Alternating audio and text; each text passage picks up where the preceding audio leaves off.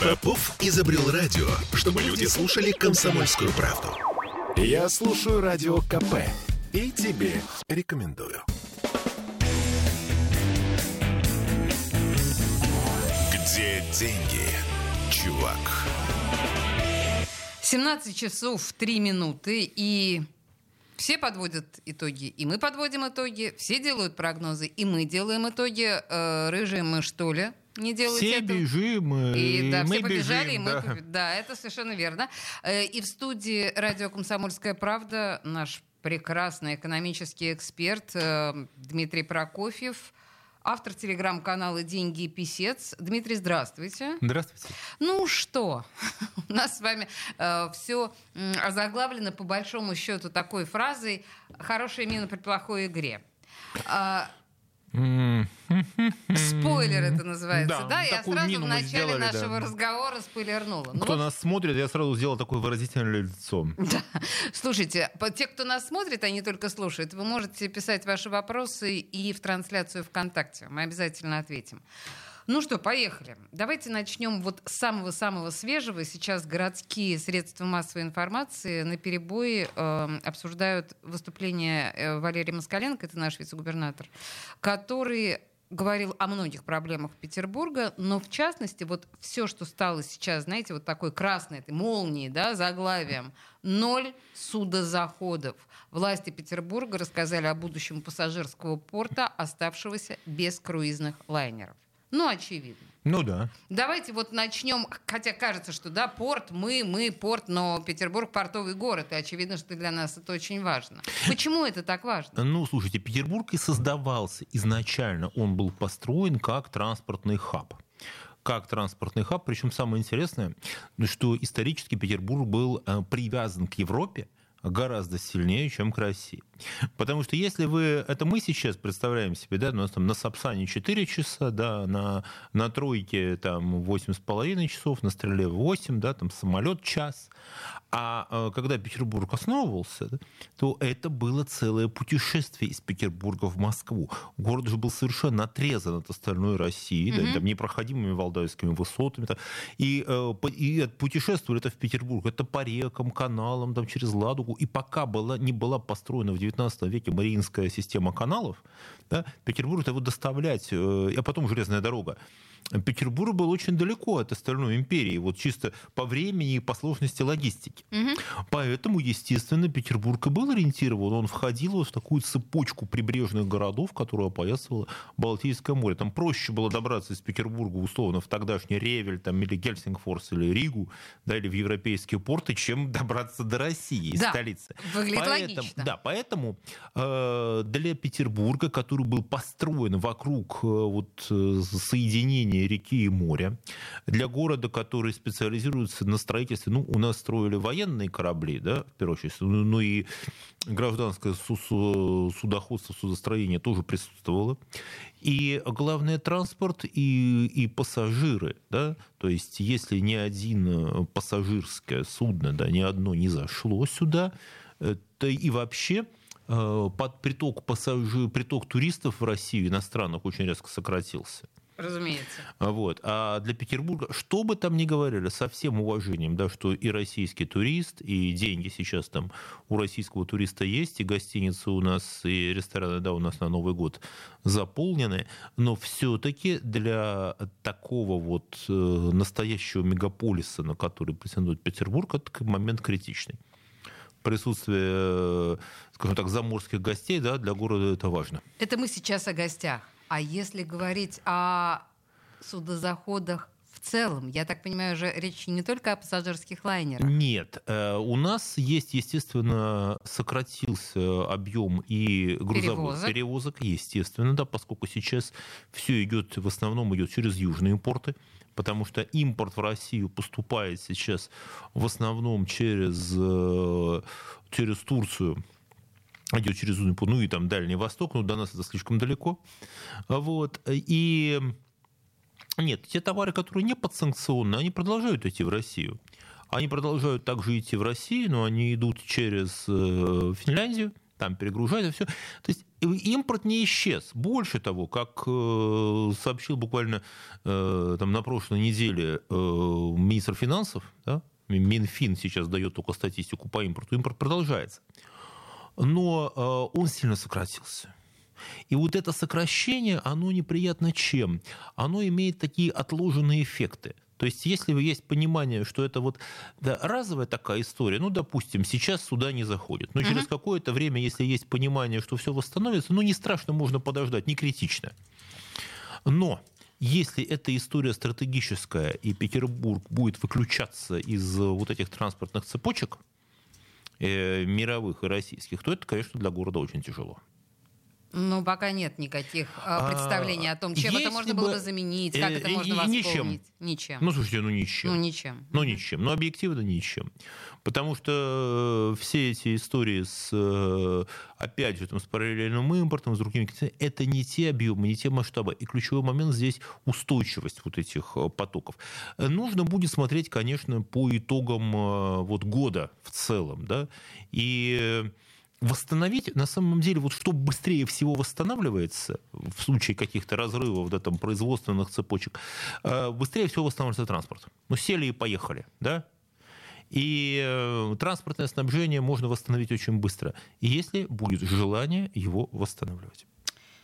Я просто почему вас так э, при, прицельно да, спрашиваю про порт, потому что столько говорилось и там об услуге, и вообще о значении вот именно морского пути в Петербург. Этому последние годы и, придавалось и огромное экономическое конечно. значение. И порты были построены, ведь у нас же идет из Петербурга, из портов э, вот Ленинградской области, а у нас специфика, что у нас агломерацию Петербург-Ленинградская область, в общем, ну я ее не разделяю экономически, очень, естественно, связаны, то Э, эти порты-то нефтяные, да? Да, да, да. нефтеналивные суда. И, и, естественно, это в первую очередь был экспорт нефти и экспорт э, нефтепродуктов в Европу.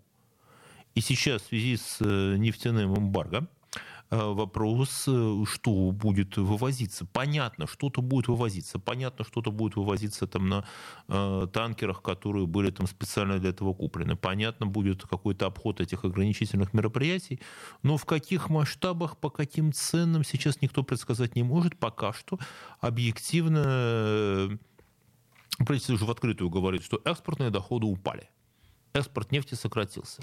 И если это такая стратегическая долгосрочная история, это одно. Если это такая временная паника, потом это совсем другое. Вообще, конечно, очень любопытно, как будет развиваться эта история, помимо того, что было очень много денег вложено в развитие да, нашего портового сообщения, помимо того, что существует огромное количество всяких правд и мифов и легенд о там, преступном сообществе, которое интересуется и некоторым образом владеет определенными там, да, структурами в портах. В общем, это огромный, это целый мир, вот этот порт. И теперь он так будет м, сворачиваться. Есть еще вот какая история, да? Есть такие э, бизнесы, что называется, там, с большим мультипликатором и с малым мультипликатором, как говорят экономисты. Что это такое? Ну, если, э, условно говоря, вы строите э, военный корабль, да, то это такая одноразовая история, потому что он у вас больше ничего не будет производить, он будет ждать своего часа. Да? Это, это огромный вклад в экономику. То есть статистически строительство, например, военного корабля это, это огромные деньги, и у нас статистика сразу нарисует э, большой там, вот, прирост ВВП да? uh-huh, или там, uh-huh. регионального продукта. Если вы строите гражданское судно, оно будет дешевле, но оно будет еще очень долго приносить новые и новые продукты, потому что все, что вокруг него крутится, что оно перевозит, происходит, в каких бизнесах оно, оно участвует, там, э, как оно эксплуатируется, где. То есть порт — это очень такой сильный мультипликатор. Вокруг него выстраивается огромное количество бизнесов. Вокруг людей, которые зарабатывают на, на порте, ведь эти деньги куда-то направляются. Они направляются в другие бизнесы, в другие проекты, в там, и если мы посмотрим внимательно, как строились у нас вот транспортная инфраструктура, да, она в очень большой степени завязана была на порт. Да? И еще, конечно, вот в том состоянии, в котором у нас находятся улицы, э, которые вот близкие к порту, да, вот там район Представляем себе там э, вот на, на юг, где у нас порт, конечно, нам еще долго придется ждать там реконструкции метро и наведения порядка. Ну, это вообще отдельный разговор, да. насколько я понимаю. А, мы вообще сегодня говорим про экономический оптимизм. Естественно, слово «оптимизм» беря в кавычках, вы не только слушаете нас в FM-диапазоне, опять не было оповещения почему-то ВКонтакте, но, тем не менее, вы задаете нам вопросы в нашей трансляции. И Ольга, похоже, попутала берега или попала немножко не туда, потому что Ольга пишет нам, а как быть близнецам? Ольга, близнецам внимательно слушать экономиста и перестать уже думать об астрологических прогнозах. Астрологические прогнозы вам не помогут, в отличие от прогнозов экономиста. Хотя и э, часть экономистов считают, что поведение людей вот в связи там, с, с астрологией, оно очень интересное. И, например, в том же самом Китае, да, например, где вот там вот реально люди в это упираются, например, у них всегда э, всплеск рождаемости в год дракона, потому что все хотят, да, все хотят, чтобы ребенок родился в год дракона, это у него будет все хорошо, и поэтому вот э, люди прям вот откладывают рождение ребенка так, чтобы попасть, вот если есть возможность, на год дракона. И э, детям, которые родились в год дракона, кстати, вот это серьезный экономический фактор в том же Китае, там прям вот им и у них и лучшее образование, у них и больше вкладывают в них родители, потому что, ну, понятно, что дракон вырастет и всех сожрет, и поэтому в него надо больше вложиться. В общем, страшно предположить, э, что будет собой представлять год кролика, который наступает на нас, потому что мы знаем, чем известны кролики. Я имею в виду непосредственно плодовитость. Дмитрий Прокофьев в студии радио «Комсомольская правда». Мы вернемся через пару минут после рекламы. Где деньги, чувак? Я слушаю «Комсомольскую правду», потому что «Радио КП» — это корреспонденты в 400 городах России. От Южно-Сахалинска до Калининграда. Я слушаю «Радио КП» и тебе рекомендую. Где деньги, чувак? 17-16 в Петербурге. Мы продолжаем наш разговор с экономистом э, Дмитрием Прокофьевым о, собственно, а, собственно, подводим итоги, смотрим в будущее. Ну, понятно, что мы еще можем сделать в преддверии Нового года. И вы, помимо того, что вы нас слушаете внимательно, вы пишете нам ваши комментарии и вопросы в трансляцию ВКонтакте. Я бы вам рекомендовала активизироваться. Знаете почему? Потому что сегодня не будет программы «Накипело». И сегодня у нас с вами не будет диалога вечером, простите, пожалуйста, по техническим причинам это от нас не зависит, к сожалению.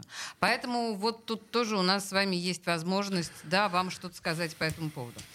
Э, Дмитрий, да, мы с вами остановились на на гороскопах не будем углубляться. Единственное, что Игорь нам пишет, я дракон и лев, но гороскопам не верю, верю только в себя и больше никому. И правильно делаете. А, вообще красава, Игорь. А Продолжайте дракон и лев — это хорошее сочетание.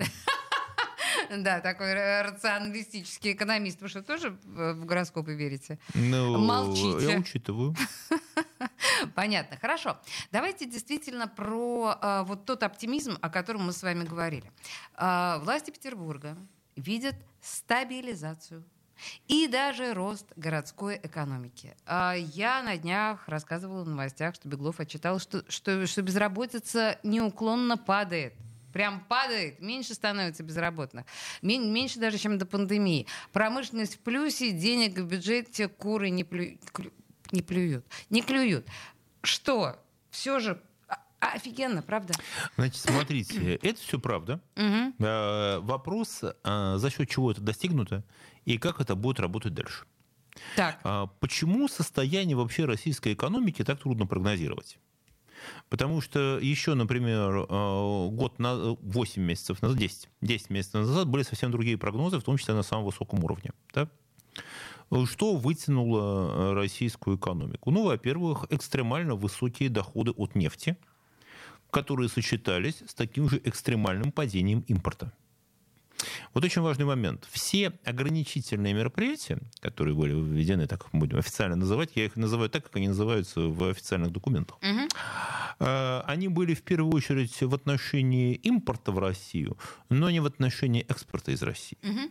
И поэтому у власти образовалось огромное количество денег – которое было э, тут же влито в те проекты, которые власти приоритетны. Не те проекты, которые нужны бизнесу, не те, которые нужны экономике, а вот туда деньги были направлены, куда власть считала нужным их направить.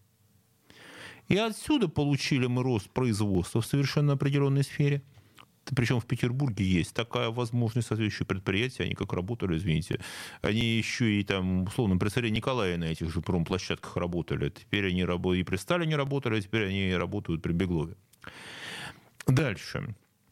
Э, что касается зарплат, да, что касается безработицы. Угу. Вопрос не в том, что у человека есть или нет рабочее место, вопрос, что он может купить, проработав на этом месте определенное время.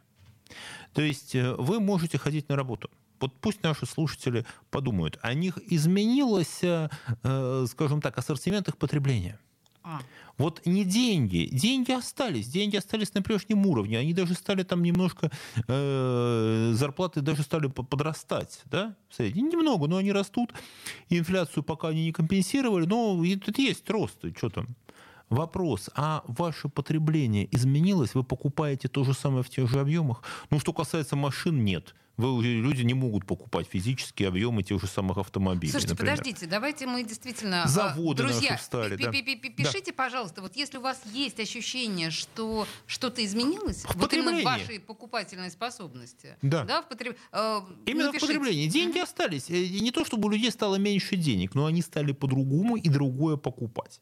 Да? И если мы говорим о том, что вот производство, у нас мы закрылись, закрылись автомобильные заводы которые вокруг Петербурга, да, они прекратили, там они работают очень ограниченно, практически почти прекратили. А производство растет. Значит, это не потребительская экономика. Это экономика, которую считает, это, это те вещи, которые считает нужным покупать правительство, вот, оплачивать.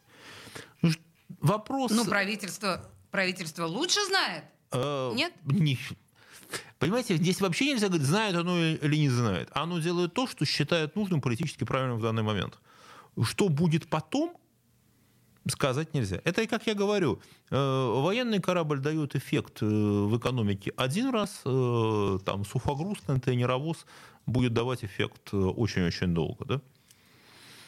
Вот. Там, надеюсь, мы все говорим правильно. А, поэтому здесь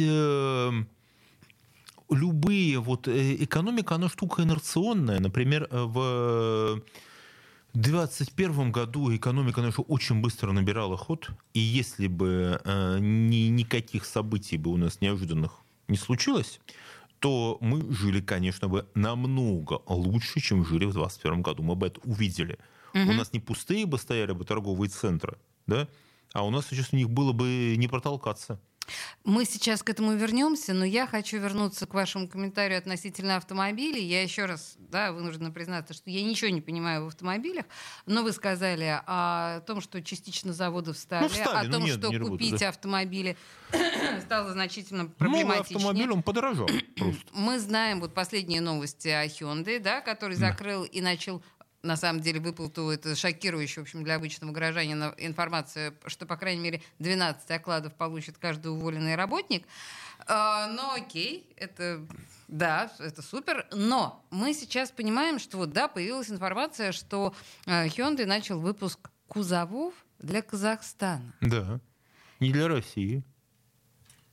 Я стесняюсь спросить, а нельзя было как-то его, ну, в мирных целях на наши потребности, Нет. пере... Нет. может быть, на военные цели, я не знаю. Нет. Значит, Почему? Э, ну, потому что Hyundai — это корейский завод с корейскими технологиями, и они все купили, для кого хотят, для того и делают. То есть это их решение, и просто они не хотели, э, чтобы работ Э, завод работал на пользу России. Э, стоп, секундочку. Так. Их завод работает на пользу них, и польза России будет заключаться в том, что работники Я, да, будут говорю. получать зарплаты. Угу. Понимаете, у нас вообще вот очень такая интересная история. У нас все время пытаются как-то разделять. Что ага. вот есть какая-то Россия, и есть люди, которые в России живут, работают, вот обычно даже русские люди-граждане. Да. И я считаю, что начинать нужно всегда с людей, да, все смотреть. Вот людям будет лучше или нет – вот не какому-то абстрактному, там, да, как мы говорим, там, государству. Значит, давайте начинать с людей. Если люди будут получать, продолжать получать зарплату, это прекрасно. Это хорошо. Вот это очень здорово. А уже потом все остальное. Хорошо. И не уходя далеко с завода Hyundai, вчера была информация о том, что, ну, это информация с сайта госзакупок, э, Смольный потратит больше 200 миллионов рублей на закупку 50 э, Hyundai, забыла, Hyundai Sonata. Да, Hyundai Мгм. Sonata. Для своих чиновников. То есть для этих непосредственно самих чиновников, которые работают в Смольном. Они получат 50 автомобилей. Я поделила одно на другое, и получилось, что Hyundai стоит 3,5 миллиона. Ну да. Вообще, на ваш взгляд, это, ну, нормально, это хороший выбор. Это правильный выбор покупать именно Hyundai Sonata за 3,5 миллиона рублей для чиновников сейчас. А что им еще покупать, извините? А потом еще раз, вот э, все, кто этим, допустим, как-то там недоволен и так далее, а что они могут сделать? Есть возможность купить учу и, и покупают. Э, вот здесь я не понимаю, честно говоря, удивления ничье. Мгм. А, Просто кажется, что 200 миллионов рублей можно было бы потратить на что-нибудь более а полезное. на что более полезное? А Смольному понятно. Не такая большая сумма.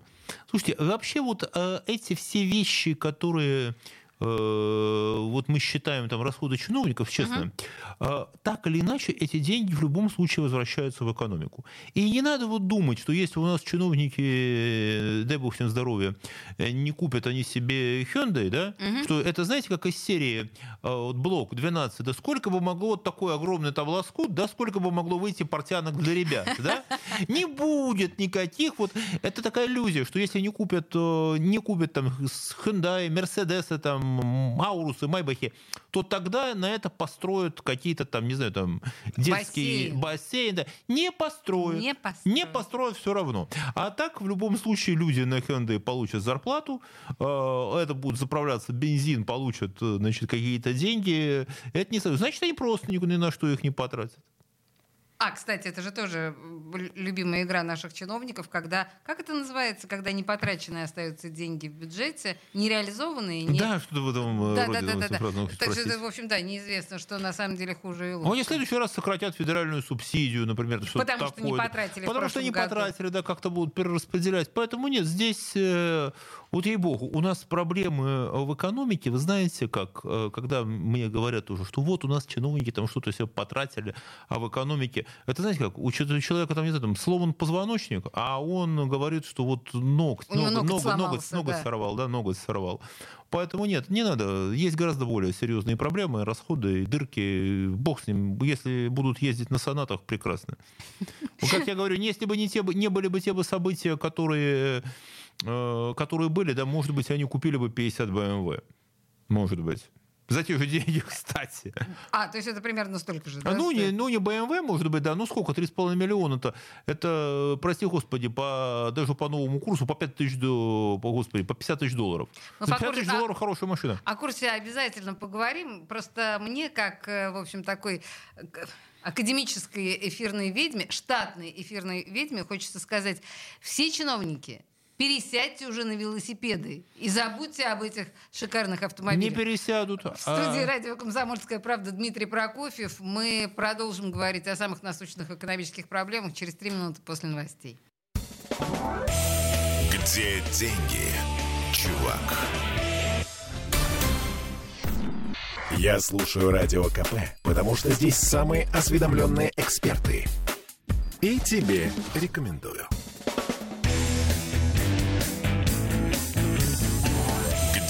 Деньги, чувак? 17.33 в Петербурге. Я продолжаю э, пытать автора телеграм-канала «Деньги и писец» Дмитрия Прокофьева. На что надеяться нам вообще в этой э, сложной и страшной жизни? В предыдущей части я призывала всех чиновников пересесть на велосипеды, потому что уже, уже невозможно, уже на доколе. Но Дмитрий со мной поспорил. Я и сейчас от своих слов не откажусь. Так. И я всем говорю, что чиновники, вот надо смотреть, что они делают, вообще, что делают наши начальники, и брать с них пример. Вот э, что, вот не ездят они на велосипедах, и вам не надо. То есть нам Вот- всем пересесть на автомобили за 3,5 Вот лимона. еще раз, все, что они, ну, во всяком случае, не на велосипеды. Еще раз, начальник себе плохого не пожелает. Смотрите, что он делает, а не то, что он говорит. И тогда вот будет вам счастье, да? Смотрите, вот э, куда начальник определяет своих детей. Смотрите, э, как он там о них заботится. Смотрите, какими лекарствами он лечится. Смотрите, на какой машине он ездит. Смотрите, как он проводит время. Вот себе эти люди плохого не пожелают. И они нам подают пример. Они нам посылают сигнал. Не делают это, и нам не надо. Когда вы видите расследование о том, как живут чиновники, их интерьеры, их э, вкус и волю к э, искусству, прошу вас, не следуйте их примеру, потому что, к сожалению, 99% российских чиновников демонстрируют отвратительный цыганский вкус в том, что касается их богатых интерьеров, в которые вложено огромное количество денег и труд дизайнеров. Ну, есть не только интерьеры, есть э, такое, есть и другие варианты времяпровождения. Да-да-да, согласна. Э, ну и хорошо. Ладно, поехали. Давайте снова к нашим э, не очень веселым баранам и к экономике Петербурга. Я, наверное, верну вас э, к господину Москаленко, Да. который сегодня вот, значит, рассказывал нам о том, что все не так плохо, хотя вот про порт мы уже с Дмитрием подробно поговорили. Но, э, смотрите, промышленность, пишет он, показывает хорошие результаты. Одежда, фармацевтика, металлургия. Ну, с э, по, показатель авто и полиграфии, это все понятно, это мы с вами проговорили, но в целом что ему дает основание говорить о том, что вот смотрите, все как растет и хорошеет? Ну, потому что промышленность отреагировала на те деньги, которые были залиты из э, бюджета. Понятно, ну, понятно, что, э, что это у нас за рост в фармацевтике и в одежде. Мы понимаем, о какой одежде идет речь, и понимаем, почему есть спрос, спроса на фармацевтику. Что это за государственные закупки одежды такие большие? Мы форму имеем в виду? Извините, конечно. я называю вещи своими ну, конечно, именами. да. Так, Под, под необходимость, я еще раз говорю, это те задачи, на которые правительство выделило деньги. И деньги большие. Можете себе представить, что было бы, если бы оно выделяло бы их раньше и на другие какие-то вещи. Да? Ну вот сейчас они только пошли, и сразу это отразилось. Тем более, что продается это, как мы понимаем, по высоким ценам. И что такое вот рост промышленности, о котором они все время говорят? Да? Это э, рост э, в денежном выражении. Да? Это вот ВВП, который считается, ну, валовой внутренний продукт, считается в деньгах, это, грубо говоря, сколько заплачено было правительством за э, вот те товары, услуги, которые производят петербургские предприятия. И заплачено было много за совершенно определенные вещи. Поэтому статистически мы получаем рост э, ВВП, но это совершенно не значит роста качества вашей жизни. Ну, как условно говоря, Советский Союз был лидером там, в мире там, по выплавке чугуна и стали, да, например. Там. И по производству комбайнов. Вот, вот реально комбайнов было в Советском Союзе больше, по-моему, больше, чем во всем мире. А в магазинах э, у нас не хват... у нас стояли очереди, были пустые, принимали продовольственную программу, никак не могли убрать урожай толком. Да? То есть, еще раз, сам по себе рост вот такого, принудительный такой рост ВВП, обеспеченный за счет правительственного заказа, и подкрепленный вот этими сверхдоходами, он еще не равен, это не синоним вашего благосостояния. То есть деньги заплачены, деньги получили. Вопрос, что вы на них можете купить, по какой цене, как вы дальше будете жить и так далее. простите, если мы э, возвращаемся к вашей идее о том, что да, э, государство само принимает решение, во что Правительство. правительство Это да, живые люди. Государство это абстрактная история. Правительство есть живые люди, там вот поименно всем известны. Принимаю вашу поправку, Да. да. А, значит ли это, что мы э, чуть более поворачиваемся в сторону плановой экономики э, в нашем подходе? А нет, еще не значит. Пока что вот то, что можно сказать совершенно точно, да, что э, правительство выделило огромные деньги на оплату тех товаров, которые посчитало нужным оплатить. Владельцы этих предприятий, кто бы они ни были, эти деньги получили и этот заказ выполнили. Вот что мы видим, вот что мы получили. А Что означает, например, э, если мы потратили там металл на какое-нибудь производство там нужное правительству, да? Это значит, что этого металла не будет хватать физического, вот просто. Его не будет хватать там на что-то другое, да, он уже будет дороже. Э, Это значит, что, например, если э, правильно предприятие там какое-то думало, ну вот я буду там шить там, не знаю, там женское пальто, да, а потом говорят, ну зачем мне женское пальто? Ну, я буду форму шить. Ну, это вы, вы проще, выгоднее, дороже, дороже продаю. Женских пальто будет, соответственно, Женских меньше. пальто будет а Это не значит, что они не будут. Они будут, но вам придется за них дороже платить. Хорошо, эта зависимость понятна, но в принципе история показывает, что э, государство может извлечь выгоду из вот этой новой, ориентированной на новую реальность экономики. Сейчас экономика так или иначе заточена в сторону СВО. То, о чем мы говорим, и о конверсии производства, и о... Еще раз. Нет. Экономика пока заточена на то, чтобы э, деньги, которые получаются в качестве пока еще идут сверхдоходы от нефти, тратятся на то, что правительство посчитало нужным тратить. Во всех смыслах, и это не только то, о чем вы сказали. Экономика не переориентирована. История. Нет, она не, не переориентирована. Это вопрос не быстрый, угу. раз. И потом, э, мы себе представляем, э, так вот мы все время говорим, плановая экономика, мобилизационная экономика, мы себе представляем ее по лекалам э, там каких-то 30-х годов, да, мы себе представляем ее по фильмам там каким-то. Да ничего подобного.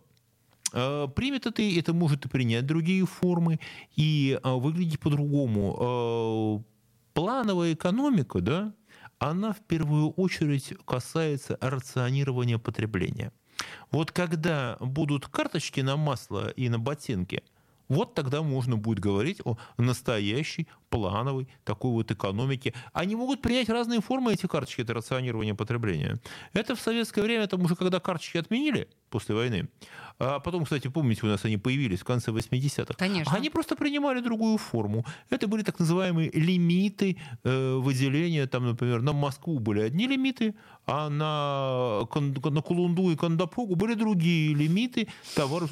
А в то же время в какой-нибудь Тынде, там, на Баме, да, куда хотели э, там, люди, чтобы туда ехали, да, там были третьи лимиты, куда там завозили там японские магнитофоны, там американские джинсы, чтобы человек, который поехал укладывать на вечной мерзлоте там э, рельсы и шпалы, да, чтобы он мог потратить свою большую зарплату прямо здесь, причем по, по кратной там цене, да, заплатив за это намного больше. Ох, пахнуло вот этим всем, да, до боли из детства знакомым, типа дефицитов, типа очередь, выкинули сапоги итальянские, Пять... и люди на сутки встают очередь. Олеся, я вот, и пусть все э, наши слушатели, вы, вот я еще раз объясняю, да, э, сапоги, да, если сапоги, например, стоят 200 рублей, да, допустим, 200 рублей, а они стали 300, но вы можете, но вы можете себе позволить их купить, да, это инфляция. Но если сапоги остались стоить 200 рублей, а вы их не можете купить, вот вообще, да, и вам надо стоять в очередь, бегать, где-то искать, с точки зрения макроэкономики это то же самое. Дефицит – это та же самая инфляция, только принявшая другие формы. Mm, hmm Это абсолютно... Это, это, это, а смысл один и тот же. Вы получаете меньше за свой труд. Раньше вы могли условно купить там вот за свою зарплату... Э, пять там, пар сапог итальянских, а теперь а только одну. А теперь только одну, или как вариант, да, вроде ничего не изменилось, но вам придется месяц бегать ее искать, потому что просто ее нет, или переплатить.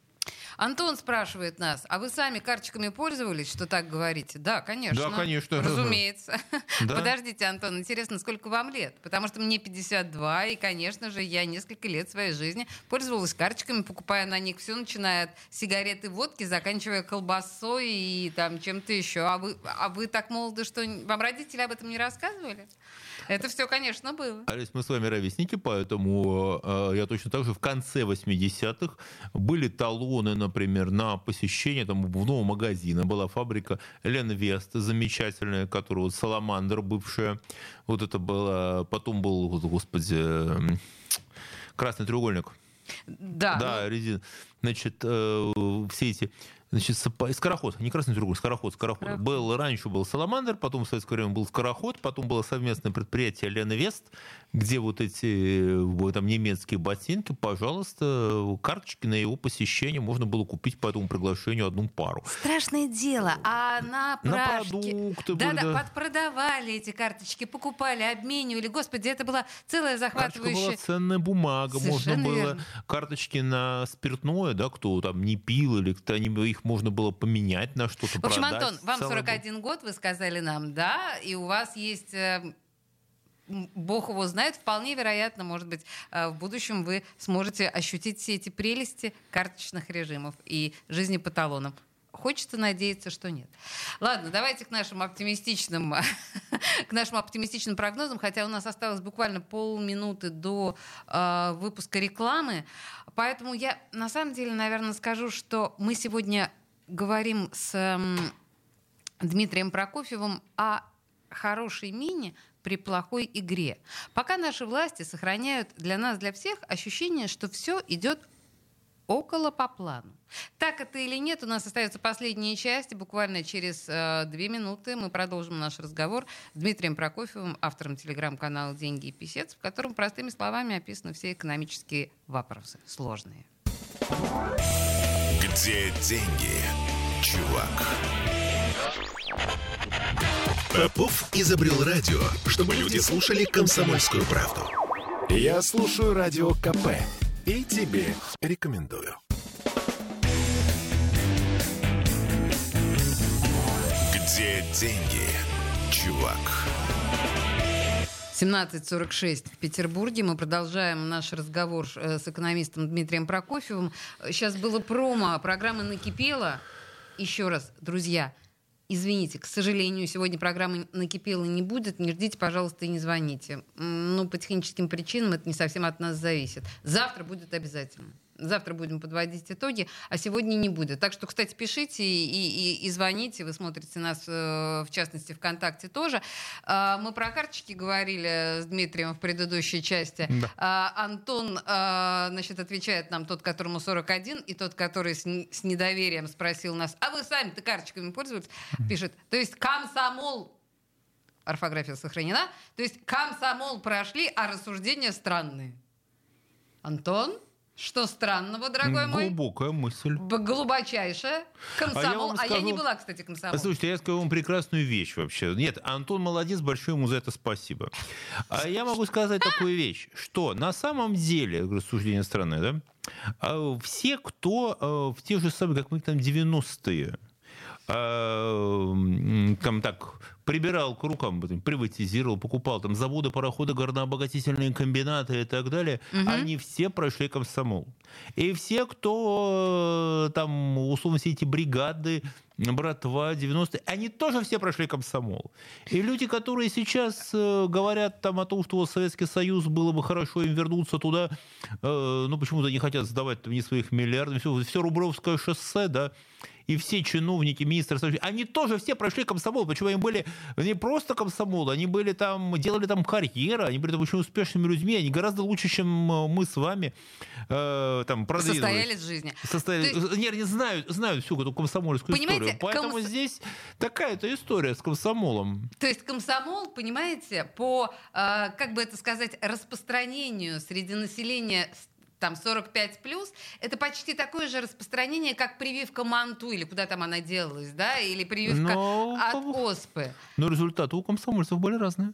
Это правда, да. Но просто я исключение чудом, ну вот не, не вступила а я, я в комсомол. Нет, я по Хорошо, программе. слушайте, я предлагаю нам с вами к насущному простите, самому обсуждаемому. Я это специально оставляла на финал, потому на что я, да, потому что я понимаю, что это э, очень важно и всех волнует, особенно перед новогодними праздниками. Что происходит с нашим, боже мой, долларом, с нашим рублем, я бы даже сказала, да. с курсом валюты? Что происходит? Доллар стал стремительно расти. Мы с вами говорили, что удерживать искусственно доллар на низком уровне невыгодно для правительства. Ну, то есть Нет. это такая дилогия, да, мы да. понимаем. Но сейчас перед праздником это просто перед праздниками он как нет. приподнял голову? Нет, он Что пошел, происходит? нет, он пошел с начала декабря. Он был в начале декабря еще 60, сейчас да. он за 70, ну нормально, на 15% стоимости, на 10 рублей. Ну, девальвация называется. Значит, э, Все началось? Паника? Нет, смотрите, А-а-а. нет, не надо паники, уже неделю чиновники объясняют, сегодня чудесные объяснения.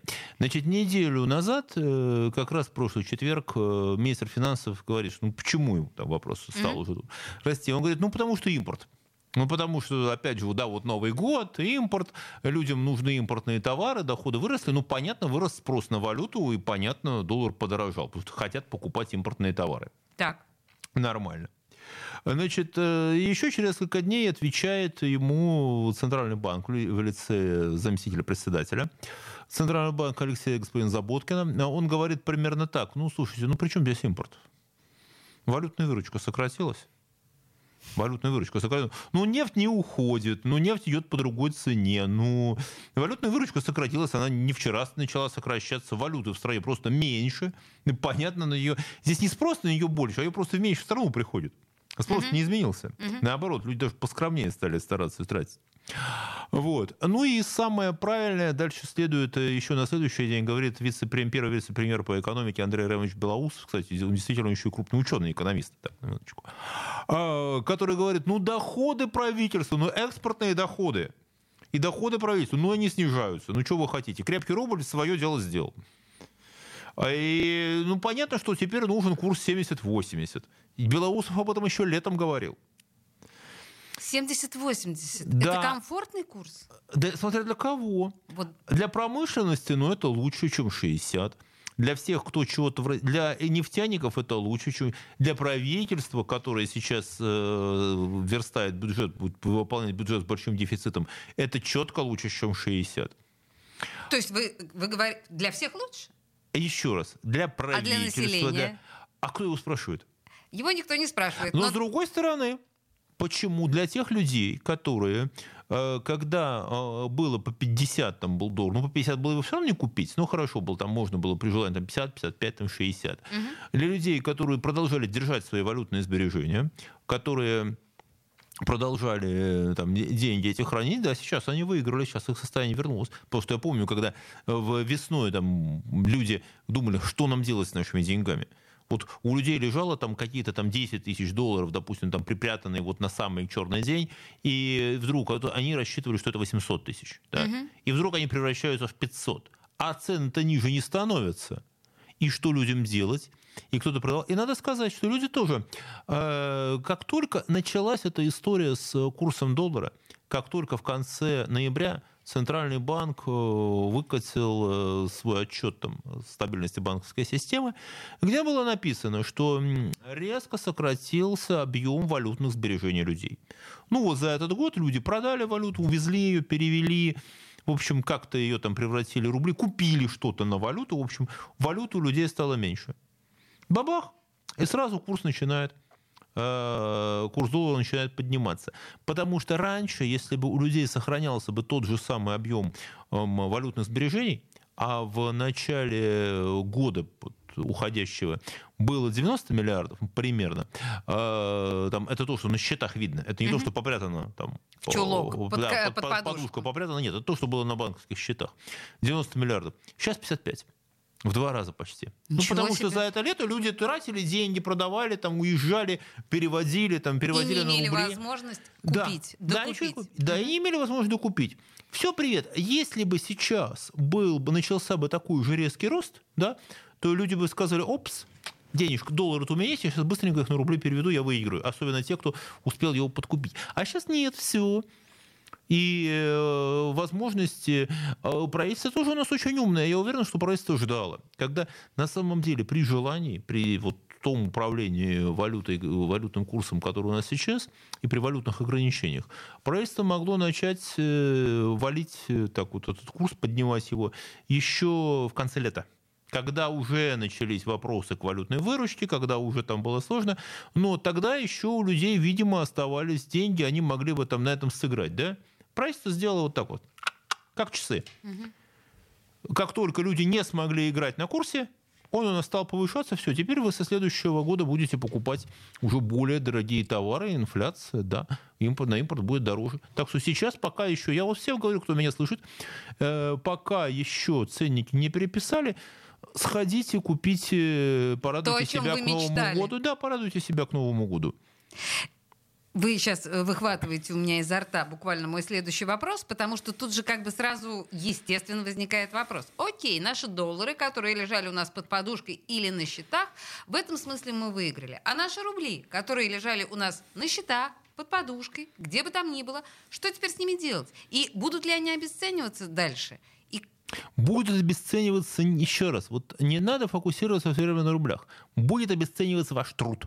Смотрите, как меняется ваш ассортимент. Если вы можете покупать меньше, хуже, не то, что вы хотите, это значит, ваш труд стал дешевле, сколько бы там у вас чего не было бы написано на э, ваших бумажках. Если вам надо стоять в очереди, если вы не можете поехать туда, куда вам хочется, если вы не могли, а теперь не можете вот тот привычный ассортимент, который у вас был, или он вам стал, какие-то вещи вам стали недоступны, это значит, ваш труд стал дешевле. Что бы там ни было написано в зарплатной ведомости. У нас с вами... Деньги – это всего лишь прокладка между человеком и товарами, которые он хочет купить. А, у нас с вами осталось две минуты. В эти две минуты, по всей видимости, мы с вами должны вложить что-то связанное с а, предстоящим годом. Я отлично понимаю, что самый глупый вопрос, который бы я могла вам задать, а, что-то про прогнозы. Конечно, наверное, нет. Сейчас Пожалуйста. невозможно экономить. Возможно. Возможно, два, две вещи. Так. Первое, зачем надо следить? Э, Цены на нефть и объем экспортной выручки, которая поступает в Россию. Вот это главное. Так. Это первый пункт. Второй момент. Это как себя будет вести правительство, перераспределяя вот эти свои доходы. Потому что у нас главные, кто вот доноры бюджета, это сырье, нефтянка, и это большие города. Это Москва, Петербург, вот э, основные такие вот экономические драйверы – это большие города. И сейчас власть будет э, как-то очень активно те деньги, которые у нас людей соберут, она будет перекладывать их там во что-то другое, то что, то, что ей нужно, то, что она считает актуальным. И вот Степень интенсивности этой перекладки и выбор приоритетов власти, вот он и определит э, наше развитие во вторую очередь. А что касается, вот первый фактор, который будет нас двигать, это э, объемы экспортной выручки, которые э, Россия сможет получить за свои ресурсы, кому бы она их не продавала. Тут на самом деле мало следить за этими показателями, Дмитрий. Нужно ка- какие-то правильные из этого делать выводы. А для того, чтобы правильные делать выводы из тех показателей, которые мы сможем отмечать просто, да, они в открытом доступе все выложены, а, читайте телеграм-канал «Деньги и писец», потому что там регулярно каждый день происходит анализ всех данных, которые ну, в открытом доступе да, появляются от Да. правительства и, и- и всего остального. И слушайте радио «Комсомольская правда» в Санкт-Петербурге. Это такой кроус промоушен. Да, был, абсолютно. И- Дмитрий Прокофьев, спасибо вам большое с Новым годом. Спасибо, Алис. Где деньги, чувак?